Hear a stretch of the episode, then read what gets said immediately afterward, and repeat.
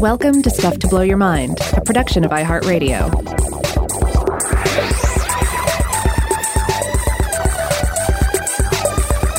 Hey, welcome to Stuff to Blow Your Mind. This is Robert Lamb. And I'm Joe McCormick, and we're back with part two of our series on furry fish. Uh, we had great fun in the last episode talking about some bizarre myths and legends of fish completely covered in fur or covered in blotches or patches of fur.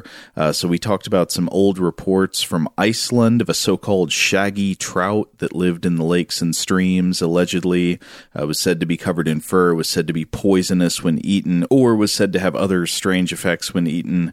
Um, we talked about Marco Polo's secondhand reports of a giant furry fish found dead in a river near the Chinese city he called Kinsai. Uh, we talked about possible explanations for reports of fish covered in fur, if there is, in fact, anything these reports are based on. So, for example, the possibility that Marco Polo's furry fish could have been maybe a, a half remembered report of a decomposing river dolphin, or the idea that some reports of furry fish or fish with furry patches could actually be observations of fish with parasitic infections, such as a water mold called saprolegnia. Uh, but today we wanted to start with some more weird reports of furry fish from across the ages, furry fish and, and fish like creatures. So I think the first one we should do today is the Japanese furry fish. And this one is mentioned in a book that I brought up in the last episode. It's a book by a British cryptozoologist named Karl Shuker called The Beasts That Hide from Man. And Shuker sources this claim of this bizarre creature to a book called The World in Miniature Japan, which was published in the early 1800s, edited by an author named Frederic Shoberl. And this book records a claim that goes like this. Okay. So the book says there's a river in Japan, and it's full of strange creatures that measure about four to five feet in length. They have scaly bodies like fish, but their heads are covered in hair like a human's hair. And these creatures don't sound like a type of fish strictly because they can allegedly leave the water and move around on the banks of the river. And uh, from here, I'm going to quote from from Shuker's summary uh, on the banks of the river. Quote: where they fight or engage in boisterous games with one another, emitting loud cries as they disport in a singularly rowdy, unfish-like manner. However, their rumbustious behavior swiftly transforms into savage aggression if they spy any people, unhesitatingly attacking and killing their hapless human victims by disemboweling them. Yet they do not devour their bodies afterwards. Okay, so a weird report. As usual, mm-hmm. there are at least a, a, couple of options you can start with at the get go. One is that this could just be imaginative storytelling. Somebody is telling a, a, a yarn based uh, purely on, you know, combining elements out of their imagination, but it could also be some kind of distorted account of something somebody saw in nature. I guess if we want to consider possibilities of uh, of imaginative storytelling, you might want to look for similarities to other types of known uh, beasts, monsters, or creatures from the local mythology. Yeah, and this made me turn to a, a, couple of different things, but but one that certainly came up was the Japanese uh, ningyo, a sort of mer creature described, uh, at least in some accounts, as a huge fish with the head of a beautiful woman. Uh, she's often said to be protective of humans and warns them against dangers. So, in a way, sort of a, the opposite of of other models of a mer creature or a siren or what have you. Um, mm-hmm. And and this is a, a, a, pretty famous creature in Japanese mythology. In fact, it's even been brought to life in the in the films of Miyazaki. Uh, if you've seen uh, Hayao Miyazaki's Ponyo, uh, this is kind of a cute take on the idea of a ningyo. Yeah, I was reading about the Ningyo in an excellent book that I actually own a copy of. It's called The Book of Yokai, and it's by a folklore scholar named Michael Dylan Foster. Uh, the book is out through University of California Press. Uh, and if you're a fan of, of Japanese monster legends, I, I highly recommend this book. It's really good. Uh, so, a few facts from Foster's telling on the Ningyo. So, first of all, though the word Ningyo is sometimes translated to English as mermaid or merman, it literally just means human fish. And so, Rob, do you remember how in uh, the stories we talked about in the last episode, how the shaggy trout of Iceland and Marco Polo's report of the furry fish, they were both said to be poisonous or to kill people who ate them? Mm-hmm. So, uh, Michael Dylan Foster notes that there is a classic medicinal encyclopedia of Japan that notes that the bones of the Ningyo uh, which I think it just reports as if it were any other mundane animal. It's like, yeah, here are the animals you can find. One of them is the ningyo, this half human, half half fish. If you take those bones, they can be made into a poison, quote, with wonderful effect. But he notes even more stories on the other side of the scale, stories of the Ningyo having exactly the opposite effect, where eating their flesh or even just looking at one of them sometimes can guarantee you a long and prosperous life. Hmm. Well, that's an interesting detail because, on one hand, it sounds like uh, medicine in general, right? I mean, there's so many yeah. different properties of the natural world that you take it a certain way or in, under certain conditions or in certain quantities and it's beneficial or potentially beneficial and then uh, in other quantities or situations it can be deadly totally or different parts of the same animal. Now, again, right, I want to be clear: we're not actually saying that like the bones of a mermaid will make you live forever. Yeah, or, don't or, butcher a mermaid based on anything you hear in this episode. But I just mean, uh, yeah, yeah, I think you're correct that the logic of it follows the the logic of a lot of real properties of mm. of uh, medicines you would find in nature. But there's one thing I wanted to mention that's in the book of yokai. So there is this one classic tale about the Ningyo uh, there is a fisherman who catches one of these things and then cooks it and then offers it to a friend. And the friend doesn't want to eat it because he's weirded out by the fact that it has a human head you know mm-hmm. even though it might taste like delicious fish in the the muscular parts. It's got a human head. So he's like yeah i don't know. So he takes it home with him and his 16 year old daughter eats it. I don't know if some details are lost there if she's just like not squicked out by the human head like he is um, but she eats it, and then as a result, she lives to be 800 years old oh, and wow. spends her life as a kind of superhero nun, traveling the country doing good, uh, like a like a fish human cannibal holy Hulk. And she eventually enshrines her body in a cave by the sea. Um, speaking of, of yokai, I, do have to mention for anyone out there, uh, and also speaking of Miyazaki and Studio Ghibli films, uh, there's a wonderful film uh, titled Pom Poko that came out from Studio Ghibli uh, many years back. And it is it is a film about tanukis, about magical tanukis. And there's a there's a full English dub of it. I think you can you can watch this on HBO Max if you subscribe to that, um, or you can watch it in the original Japanese but it is it's absolutely fabulous. Do not be scared away by the fact that it is um, a film about magical tanukis who do magic with their testicles, uh, or as it is translated into into English, they are raccoons using their raccoon pouches, but we know their testicles. Um, it's it's a wonderful film. It's totally it's uh, totally for for kids and adults alike. It has a strong environmental message, and there's a whole sequence in it where the Tanukis, because it's not just Tanukis in it. There are also fox spirits, and then there's a sequence where the Tanukis create a yokai parade. They take on mm. all of these fabulous yokai forms, all of these various classic ones you may have seen in illustrations, like the giant skeleton and you know uh, umbrella creatures, that sort of thing. Uh, and it's just absolutely gorgeous. So I, I, I, highly recommend that film. If it's one of those you've, you've kind of shied away from because you weren't sure if maybe if it translates, um, you know, to a non-Japanese audience, it absolutely does. It's a just a beautiful film.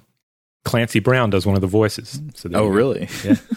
I haven't seen that one, but now I want to check it out. Yeah, yeah. at least fast forward to the yokai parade. But anyway, uh, going back to that description from the book of this creature in the in the river who has uh, a head full of hair but scales like a fish on its body. Uh, I mean, you can see how that, that's sort of similar to the Ningyo tradition, but I'm not sure there's actually any connection there. It might just be a, a few superficial similarities. It's hard to tell.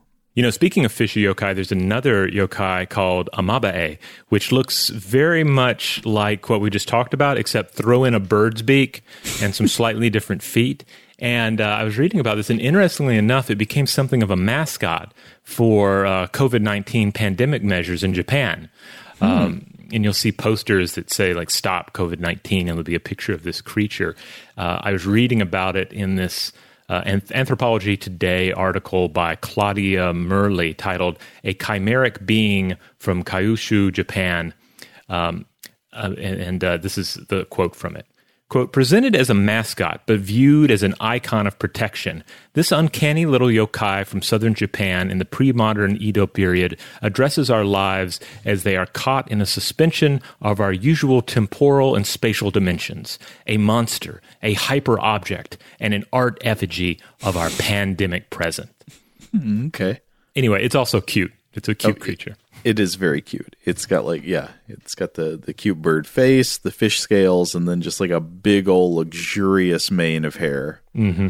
But anyway, whatever the similarities to these other uh, legendary beings of, of Japanese mythology, it, re- regarding this one story from from this uh, book, "The World in Miniature Japan," Shu- Shuker asks, you know, if these stories are based at least in part on real observations, could there be anything that we could figure out they might be talking about?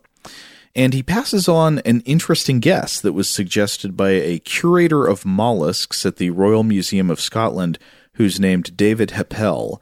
And uh, Heppell says, What if these stories relayed by Shoberl in the 1800s are based on observations of the northern fur seal, or Callorhinus ursinus? Yeah. a seal might kind of fit the bill. Um, so the the stories would have had to have been translated uh, from the sea coast to the river somehow because fur seals don't usually, you know, they're not going to go all the way up the river. I don't know, they might mess around in a river mouth, but. Um, but otherwise, a fur seal could partially match the description. It's not scaly, but it does have flippers, so in body, it is what Shuker calls superficially fish like but it is pretty close to uh, the right size to match this story. It does have the notable whiskers on its head and, of course, fur on its body. They do definitely come out of the water and romp around real good. Uh, so maybe, possibly. Um, uh, as to the the stories about the aggression, again, it's hard to tell if this is based on anything, whether that would be part of the original observation or just an embellishment. Um, with with these fur seals, while they can bite, northern fur seals do not seem to me to be especially noted for aggression towards humans. Uh, they don't have like a disemboweling vertical.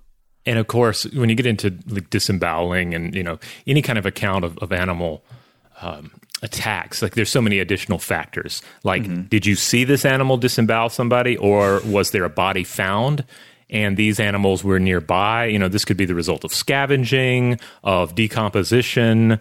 Uh, there's so many additional factors to consider, but those are not factors that necessarily impact the myth making in any given scenario.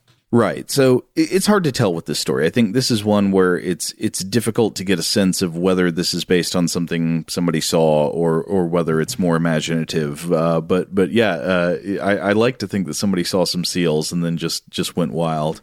Um, I mean, but- seals, like some other creatures we'll be discussing here, Yeah. under the right circumstances, uh, they can look very cute and uh, Mm-hmm. and noble. But in other situations, they can be quite alarming. Uh, if this, Oh, yeah. I was in the water once. Um, this was uh, uh, what was this was one of the Hawaiian islands. Um and there were some uh, some seals in the water, and of course, humans were trying to stay away from the seals.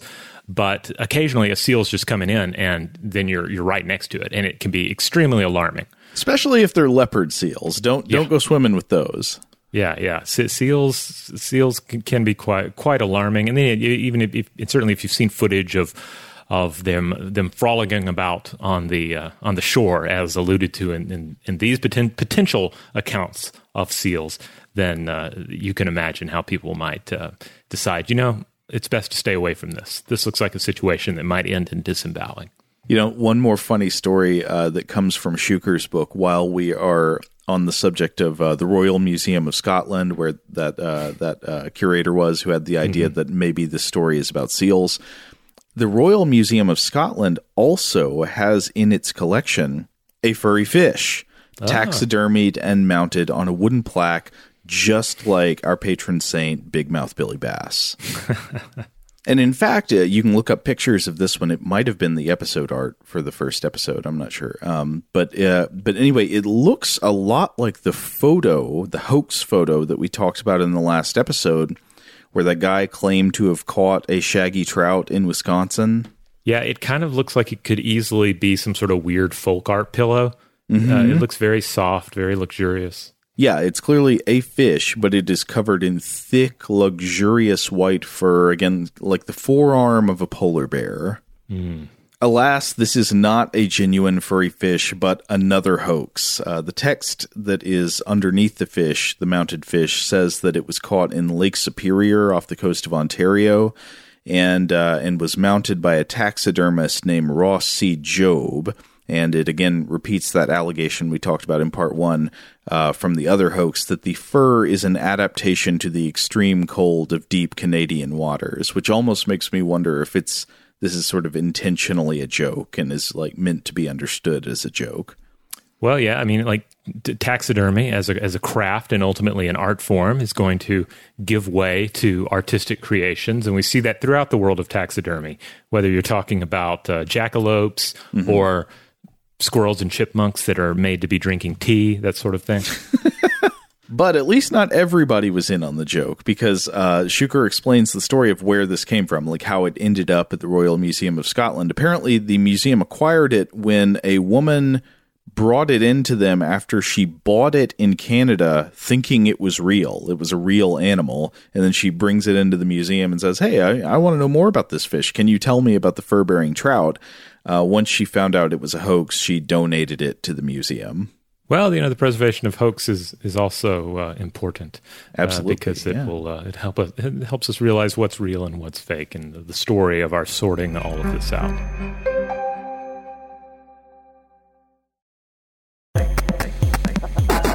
All right, so at this point, I thought we might turn to uh, the Americas. Uh, because we, uh, uh more specifically, uh, we're, we're going to look increasingly towards Central and South America. I was reading uh, the work of folklorist Carol Rose. she has again those two wonderful tomes of of you know encyclopedic tomes of mythological and folkloric creatures that I often turn to, and in it she mentions the hoga. This is described as a lake monster in the traditions of Mexico, known in South America as the andurra and this was apparently described as a giant fish creature with the head and ears of a pig and, quote, extremely long barbs or thick whiskers around its mouth. It also had fangs. It could also shift colors from red to green to yellow, and it was described as a ravenous beast to be feared by humans. Whoa, I like this. So, giant fish body, head and ears of a pig, barbs or whiskers on its face, fangs, can change colors, uh, might attack humans. Right. Uh, and, and of course, this instantly brings up a couple of different possibilities. You know, some that are definitely within the fish world, and we'll get to some uh, some real life fish that could potentially match up with some of these descriptions in a bit. But also, we're reminded of other uh, non fish but fish like forms that we find in the wild. Now, some of these accounts are based on the, the writings of, um, of Ambrose Paré, who lived 1510 through 1590. This was a French surgeon, and he mentioned the Hoga uh, legend in his book Monsters and Marvels, writing, quote, Its head and ears are not different from a terrestrial swine. It has five whiskers a half a foot long, or thereabouts, similar to those of a big barbel. Its flesh is very good and delicious. The fish produces live offspring in the fashion of a whale. If you contemplate it while it is disporting itself swimming in the water, you would say that it is now green, now yellow, and then red, just like the chameleon. It keeps more to the edge of the lake than elsewhere, where it feeds on leaves of a tree called hoga, from which it took its name.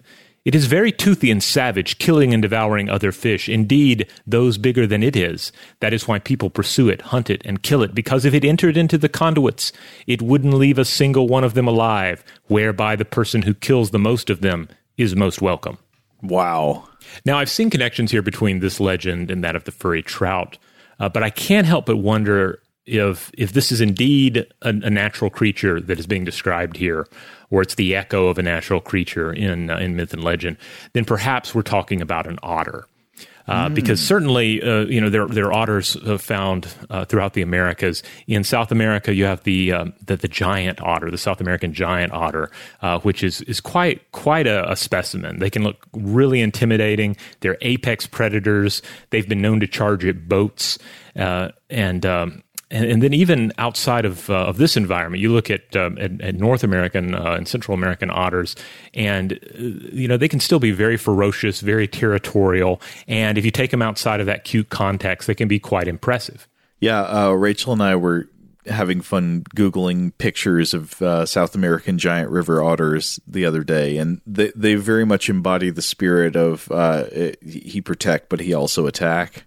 Yeah, yeah, they they can look very ferocious. I found a wonderful photo of one eating a fish, and it has this this bloody fanged mouth, uh, and uh, and has this kind of almost humanoid looking uh, you know f- form to it. Like it looks like some sort of a squat creature just uh, hanging out in the water, uh, eating its its bloody prize. Yeah, it looks like uh, flipping on a dime between adorable, goobery dog face to just like beast from hell with bloody jaws. Yeah, yeah, and I think I've mentioned before. There's a, there's an old novel by Geoffrey Household, uh, the the author of Rogue Male, uh, titled "Dance of the Dwarfs," that uh, that has has a, a, very terrifying otter creature in it. Yeah. Um, it's it's kind of an outdated novel. It has some, some very colonial and um, and and macho ideas in it, but the uh-huh. like the central concept, the central monster encounter and the contemplation of of unknown terrors uh, is, is quite well done. That was the one that has giant otters that are at first mistaken for humans. Yeah, and our our, yeah. our main character begins to think he can reason with them and like leave gifts for them and communicate with them. And then, pretty late, too late in the novel, he realizes that this is not possible, uh, that it's a giant river otter uh, creature that is hunting him and will kill him. Now, as far as their place in Mexican lore, I was reading Otters in Mexico by Juan Pablo Gallo. Uh, this came out in 1986, and the author points out that, that Mexico is home to three otter species, though their numbers have declined in modern times. They were known to the Aztec and Mayan peoples. Uh, one popular Aztec ruler was even known uh, by the nickname Ottozotl, meaning the spiny one or the otter. And there, uh, there are also emblems of of this otter uh, in Aztec um, uh, art, and it's it's quite ferociously. It looks kind of like a kind of like a lion, um, mm. but also uh, you know has these kind of aquatic dragon like qualities to it. Yeah. Uh, now the the Mayans knew them as Tzula or the dog of the water because certainly it, when you, you know when you start observing an otter, if you if you don't already have a firm classification in mind, you might ask yourself, well, what is this creature that in many ways is like a fish, in other ways is like a dog. Uh, what is this thing? Uh, or in case, or yeah, may, you may even describe it as having pig-like features. Sure. Now you look in other cultures and, and they encounter similar uh, scenarios, similar category confusions regarding the uh, the otter. The old Anglo-Saxon name for the otter uh, essentially meant water snake, and uh, and to the Celts it was water dog. So again, we see that interpretation. And apparently, there was debate among um, Celtic clerics as to whether the flesh of an otter was fish or meat. Uh, huh. Uh, which would be vitally important if you were determining what could be eaten uh, uh, during Lent. And there were there were even some monks, the um, uh, Carthusian monks of Dijon, France. They were forbidden to eat meat at all, so they only ate the meat of the otter, as they determined that this was fish. Oh no! Now, this may you may well wonder, well, what does otter meat taste like? And perhaps some of you out there know for certain and can um, and can chime in on this. Uh, but you'll find various claims online that it tastes rather gamey. Uh, I was also reading about it in Dove and Peurach's microscopic analysis of feather and hair fragments, which cites older texts about the taste uh, about the about the the taste of sea otter. Apparently, the uh, people of the Bering Sea described otter meat as having the taste of mud, and in older times did not eat it as they equated the otter body with the human body and used it as a reference point for human biology. And apparently, if you did hunt and kill the otter for food, you had to appease the person of the otter. So there was this idea that it wasn't only like a physical resemblance, there was perhaps some sort of like spiritual connection. Um, mm that had to be um, appeased if you were to consume of this flesh. Like a like a ritual justification of the kill. Yeah, yeah. Now, uh, Russian fur hunters who encountered uh, these people in these traditions, they apparently tended not to eat the otter either, though some writers have compared it to tasting favorably, the flavor profile comparing favorably to lamb. Uh, so, yeah, a lot of these seems to depend on preparation and who's um, who's judging it, but it does sound like it tended to taste kind of gamey um, and uh, and wasn't to everyone's liking. Now, otters also pop up in Norse and Scottish mythology. In Norse traditions, uh, the god Loki kills the dwarf Otter while the dwarf was is in the form of an otter. Uh, and in and in the Scottish uh, tales, uh, tell of the of an otter king who would grant wishes and travels with this kind of royal guard of seven black otters. Whoa, I like that. And Rose makes mention of this uh, particular otter as well. Um, uh, Dobhar Chu, uh, this is the the otter king, a fearsome, monstrous otter, uh, also known as the king of the lakes. And it is said to not only hunt animals but to hunt human beings as well.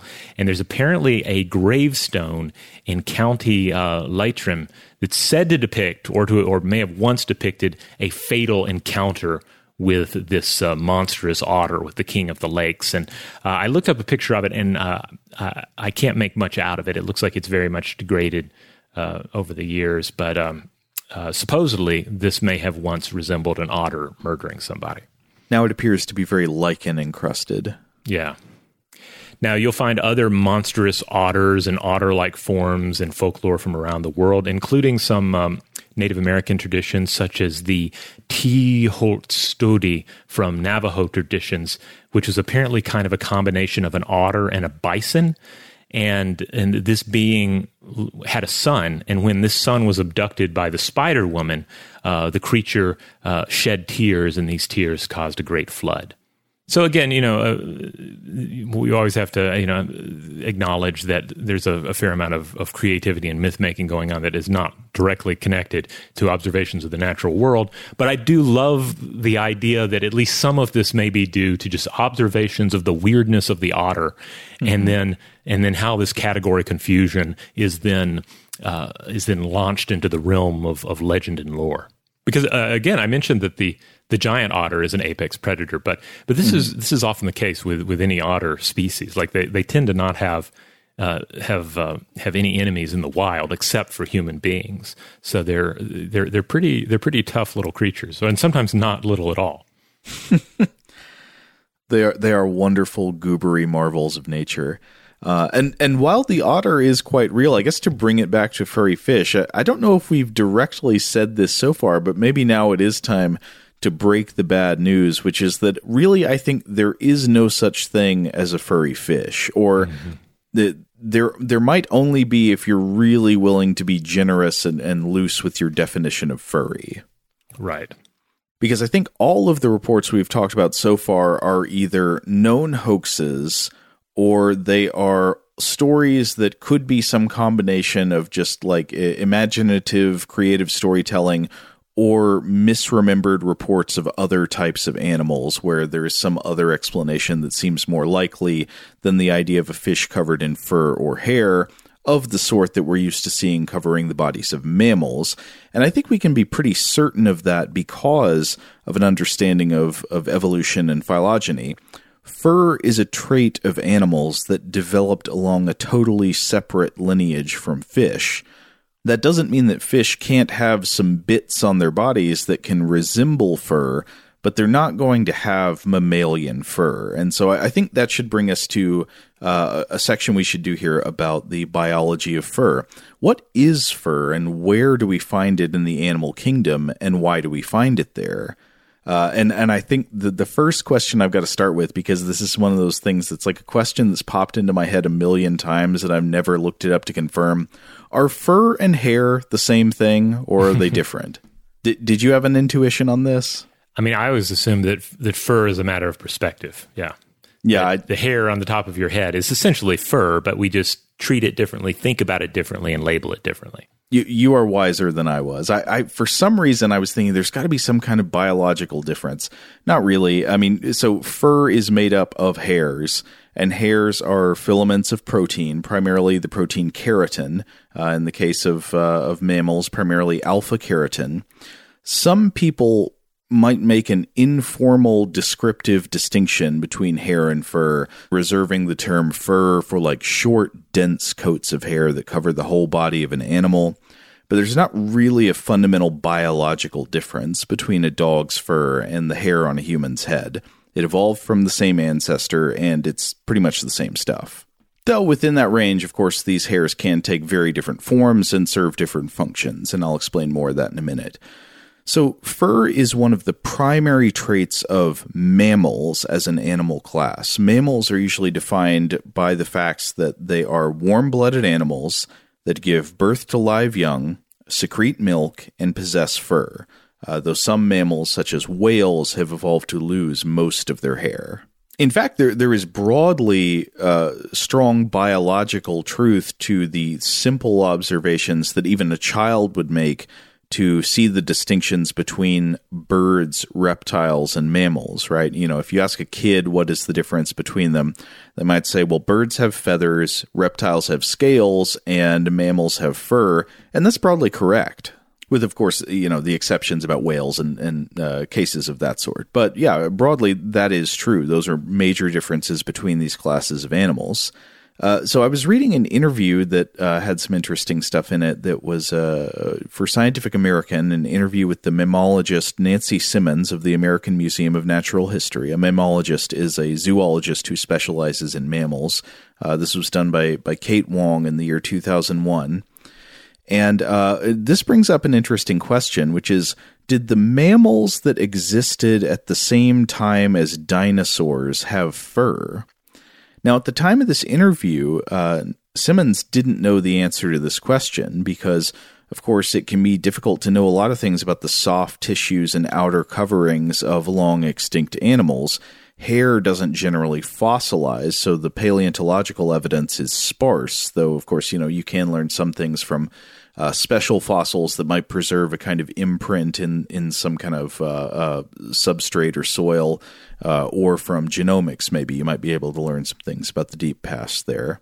Uh, I was reading a more recent article uh, in National Geographic by Riley Black from 2014 that highlights at least one fossil find that does make it pretty clear that at least some mammals had fur by the Mesozoic period, uh, because there are some impressions of fur left stamped in a in a fossilized uh, piece of mud. So I think we've learned a little bit more since uh, uh this interview I was just talking about. But another thing that's brought up here is the question of what are the origins of fur. And I think it still seems to be the consensus of, of evolutionary biologists that hair evolved in correlation with endothermy, uh, commonly known as warm bloodedness, though we've discussed some ways that the terms warm blooded and cold blooded, at least when used as a binary, can be a little bit misleading. But with that caveat, mammals and birds regulate their internal body temperature through metabolism to keep the body at a stable, relatively high temperature compared to what is achievable by uh, so called cold blooded animals like reptiles and fish. And there are a number of big evolutionary upsides to endothermy. Endothermy allows more powerful and sustained muscular activity, so athletic stamina that is not really available to uh, so called cold blooded creatures. It allows more freedom to occupy different kinds of environments. And it even has some very uh, very interesting and less obvious advantages. One of my favorite is the hypothesis that Maintaining a stable high body temperature is a major guard against fungal infections picked up from the uh, picked up from the environment. So these fungal infections just cannot tolerate the hot bodies of birds and mammals. I think this came up when we were talking about some of the, uh, the you know sort of the fungal hell of the the post KPG extinction period. Yeah. But while endothermy gives you all these superpowers, you know, it lets you be much more of an athlete, has stamina, sustained muscular activity, more freedom in what kind of uh, environmental niche you can occupy. It comes with big costs, great energy costs. You need to eat more to maintain that metabolism to keep keep the heat on. And so, if you imagine you're designing an animal that maintains a stable, high internal temperature that exceeds the temperature of the environment, this means that you're going to be constantly fighting against the fact that you're losing heat through the skin and the breath and everything. It's just going straight out into the air, and that heat is very energetically expensive. So one obvious solution is to get some insulation, just like you would if you know you're losing too much heat out the walls of your house. You can line them with insulating material to try to keep the heat trapped in. This is believed to be probably the primary function, definitely one of the primary functions of fur, insulation against heat loss. Fur keeps precious body heat inside by trapping a layer of warm air close to the skin. Insulation seems to be especially the role of uh, what might be called underhair. So if you imagine a the fur coat of an of a, of a mammal, this whole body is covered in fur. Uh, you might see like sort of longer, glossier, stiffer hairs up on the top, and then underneath them, sort of shorter, finer hairs. Those those underhairs are especially helpful with insulation. Um, but of course, while insulation might be the primary driver of the evolution of fur, there are plenty of functions of fur. For example, what are those other hairs up on the top doing? Well, they might do some insulating too, but also they provide a couple of various kinds of physical protection. So, hair can literally protect the skin against cuts and scrapes. Uh, it might not seem like it offers that much protection, but it does something. Um, but also those outer hairs, often called guard hairs, these can have a kind of more oily texture uh, those can help repel moisture, keeping the insulating underhairs from getting wet. Yeah, like if you if you look at a, a, cat or I guess a dog too, you you kind of get a an education in the various uses of the hair because there's there's, there's a lot of difference between like what the whiskers of a cat are doing. Uh, compared to the uh, like the belly hair of the cat, which its oh, yeah. main its main purpose is uh, well, of course, to to insulate, but also to to tempt the human hand closer to the belly uh, where it will then be attacked by the sharp the sharp teeth and the sharp claws. Well, I, I, like that you mentioned the whiskers because that highlights another totally different but also extremely important evolutionary adaptation of, of hairs, which are uh, hairs that provide significant sensory information. Mm-hmm. These are sometimes known as vibrissae, V I B R I S S A E. So these would be hairs that are equipped with some kind of tactile receptors or, or nerve cells that help the uh, animal sense something about its environment with these hairs. So the whiskers on a cat are a great example, or the the hairs on a naked mole rat. You know, this underground mm-hmm. dwelling animal. Uh, but then, of course, uh, hair and fur can play huge roles in survival and reproduction just through changing the appearance, the outward appearance of the animal. So, coloration and patterns on the fur can play a role in everything from hunting and camouflage to uh, providing warning signs to potential predators to mating and fitness displays. Uh, I'm reminded in, in all of this as well of, of things that seem like hair, that may look like hair in other animals, but are not. Uh, for instance, if you look at the at what appear to be eyelashes on uh, like a, a ground hornbill, um, which is a which is a bird. Uh, mm-hmm. if, if, you don't know what you're looking at, you might think, "Oh, look at those look at those beautiful eyelashes. Look at those hairs on the bird's face." Well, they're not hairs; they're feathers, but they do serve a similar purpose to uh, uh, to some of the hairs that might appear around the eyes of a mammal. Yeah, and so there is definitely some convergent evolution across the animal classes. I mean, one one thing that's true is if you go way way back, far enough back, it does seem to be true that feathers on birds, which is, of course are derived from their dinosaur ancestors, um, fur on mammals, which is probably derived from some kind of uh, dermal structures on proto mammals like the synapsids, and then the scales on reptiles. Those all probably have a common genomic ancestor, but that goes way, way back.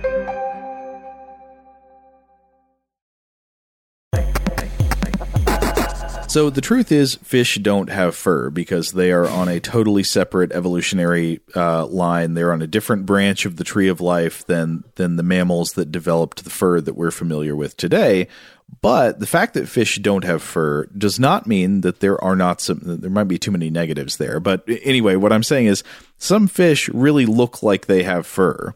And so I figured now we should talk about some fish that have um, interesting examples of external features, fibrous coverings, or something like that that look like fur. And and we have to add here that when we say fur, we're going to go ahead and include like the broader spectrum of fur, also yeah. meaning hair, because some of these fish are described uh, or are more described as having things like beards or more like hair. Uh, but in all cases, we're dealing with something that may uh, seem like fur to some observers. Right. So the first example I want to mention is the wonderful, the glorious, the hairy frogfish, also known as the striated frogfish. The scientific name is Antennarius striatus. This is a predator within the frogfish family, which is uh. And the frogfish family are ocean dwelling carnivorous fish, which I believe we discussed to s- at least to some extent in our episodes about the sargassum, the seaweed, right? Yeah, we did uh, because there's one type of, um, or at least we, we, were focusing in on one type of frogfish that makes its home in the sargassum. Um, a lot of them don't live so close to the surface, but they are these are these are fascinating little fish. Uh, uh, I was I got to visit the aquarium in Maui, and they have some frogfish uh, there that you can look at, and they're just they're all so wonderful because they off they're often this weird mismatch of of looking a little bit gross, but also sometimes super colorful, like like bright oranges, you know, mm-hmm. and then they'll have these like little grumpy little faces that in many ways seem more humanoid than fish like. They you know they look like little yeah. goblins, like little brightly colored grumpus goblins uh, that uh, that live in the sea. Talk about human faced fish, yeah, yeah. Well, the hairy frogfish is is a, a beautiful grumpus goblin. Um, so these are these are a species of frogfish that uh, grow up to something like about twenty centimeters or maybe twenty two centimeters in length uh, maximum, and they tend to live along the bottom of the ocean on the seafloor, sort of walking along like we described with other frogfish species. Um, eh, but the hairy frogfish or striated frogfish in particular is matted in these bizarre looking fluffy appendages that truly do look like hair. It's like a big wad of shag carpet just sucking down fish on the seafloor. Now, this is not actually hair or fur. These fibers you see covering the outside of the hairy frogfish are uh, dermal appendages known as spinules. Um, they seem to be used primarily not for insulation, but for camouflage. So the, the hairy frogfish is an ambush predator, and it w- it wants to look like something other than an ambush predator. It wants to maybe look like some kind of other mass of organic material, maybe blend in with a coral reef, look like just some kind of thing sitting there stationary in the environment, so that fish will get close to its big dangerous mouth and uh, and it's worth looking up videos of its hunting strategy. You can find these pretty easily online. I found a good clip uh, from a documentary by the Smithsonian Video Channel. Mm-hmm. And you can see this critter at work. So the hairy frogfish sits there and waits in this mop of spinules. And then when prey fish are close by, it can suddenly expand its mouth cavity by a factor of about 12, creating this powerful vacuum force that sucks in the prey in a split second. And so uh, these creatures are, in in many senses, truly fearsome predators. I've I've read it claimed at least that they can prey on other fish that are about the same size as them. Oh wow! And I have to say, this the the one that you shared a photo of. It looks like it crawled out of Google Deep Dream. You know, it has this this yes. how wild its appendages are. Yes, it's quite psychedelic in multiple ways. So yeah, it's it's got that abstract quality, like it was a, a hallucination by a machine elf, but also it is a long haired hippie. Uh, so this is not a furry fish, not in the true sense of mammalian fur. Uh, but I think this is about as close as fish get. This is a beautiful, shaggy creature, uh, a predator for the ages. Now, here's another example of, of, of, something we might well classify as a furry fish, and that is the bearded goby or pelagic goby, an Atlantic species of goby uh, that it's it's some, yeah sometimes called the the bearded goby. Uh, but then there, you also have um, uh, the bearded eel goby, which is also sometimes called the bearded goby. And the name here refers to barbels under the chin and lower jaw. So barbels, and I think the, the, the quote I read earlier um, uh, from that monster book, uh, uh, mentioned barbels uh, slightly mm-hmm. in describing the physiology of a, of a, of a purported creature. But uh, mm-hmm. barbels are slender, whisker like sensory organs, such as those found in catfish. Uh, they are not, of course, real beards, uh, and they can be found in various places on a fish's head. But when they pop up under the chin, certainly you can understand our urge to say, "Oh, well, this this creature looks like it has facial hair." Yes. Um, and you see some examples of uh, the bearded goby, and boy, it does, it looks like it has some sort of like a neck beard or a chin strap, or chin or strap beard, C. Yes. Everett Koop kind of a beard going on. I, am inferring this fish's theological opinions, um, yeah, from, from its facial hair. Yeah. Now, these are technically mandibular or mental barbels, and generally they're present to aid in low visibility food searches. So, even though they might look like they're not doing anything, they are helping the fish to find food. Okay, so you could say that in a way, these are um, these are a case of something like convergent evolution with the mammalian vibrissae, right? The uh, Yeah. you know the the sensory hairs that might be like in a cat's whiskers or something. Uh, these whisker like organs. Again, they're they're not exactly hairs, but they they do a similar thing. They're sensory input. Yeah, another example of this is the the beardfish of the genus Polymixia.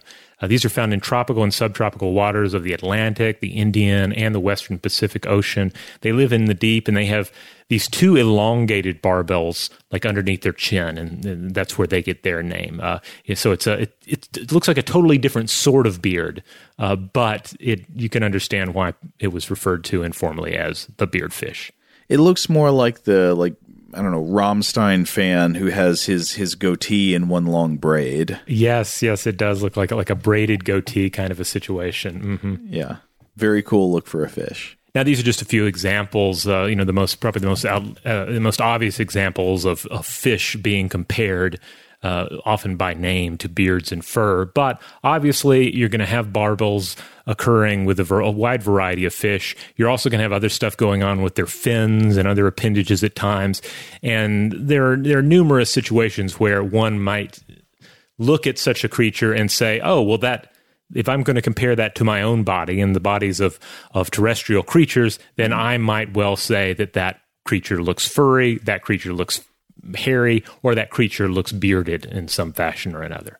Yes, this catfish has a weird beard and mustache. Yeah, and we can imagine how like that kind of thing through the echo chamber of of uh, of, uh, of oral tradition and storytelling and history could take on the form of like increasingly hairy or increasingly bearded fish. And then what happens when that account runs into, say, accounts of otters and seals and so forth? I mean, I, I think ultimately that's that's where I end up landing and thinking about all of this is that you you probably have just multiple things going on in the oral tradition and then ultimately in the written tradition as well. Um, and they they end up converging and running into each other, and you end up with these uh, these often uh, elaborate um, uh, reinterpretations of of what is going on in the natural world. Yeah, totally. So there is truly no such thing as a genuine furry fish, but there are a lot of fish out there with with glorious shagginess of various kinds. There's some wonderful uh, uh, aquatic and semi-aquatic mammals, the the otter and all that. Uh, so you know, once again, uh, nature is stranger than fiction. Yes. Now, we of course we'd love to hear from everyone out there who has any experience uh, with accounts of hairy fish and and these other creatures that we've discussed. If you have accounts or encounters with with otters, I would love to hear about them because otters.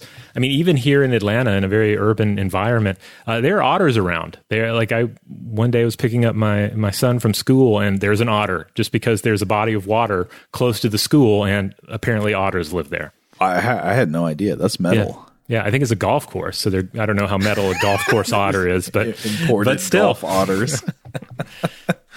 They're golf ball retrieving otters. yeah. Uh, so yeah, let us know if you you know what if you have any um, intimidating encounters with uh, with with with otters.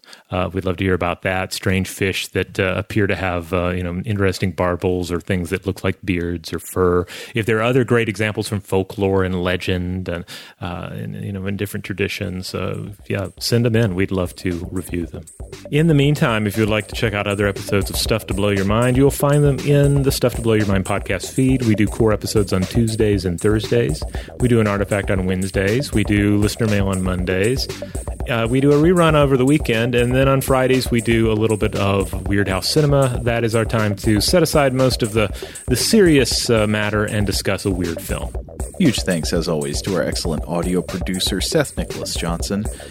If you would like to get in touch with us with feedback on this episode or any other, to suggest a topic for the future, or just to say hello, you can email us at contact at stufftoblowyourmind.com.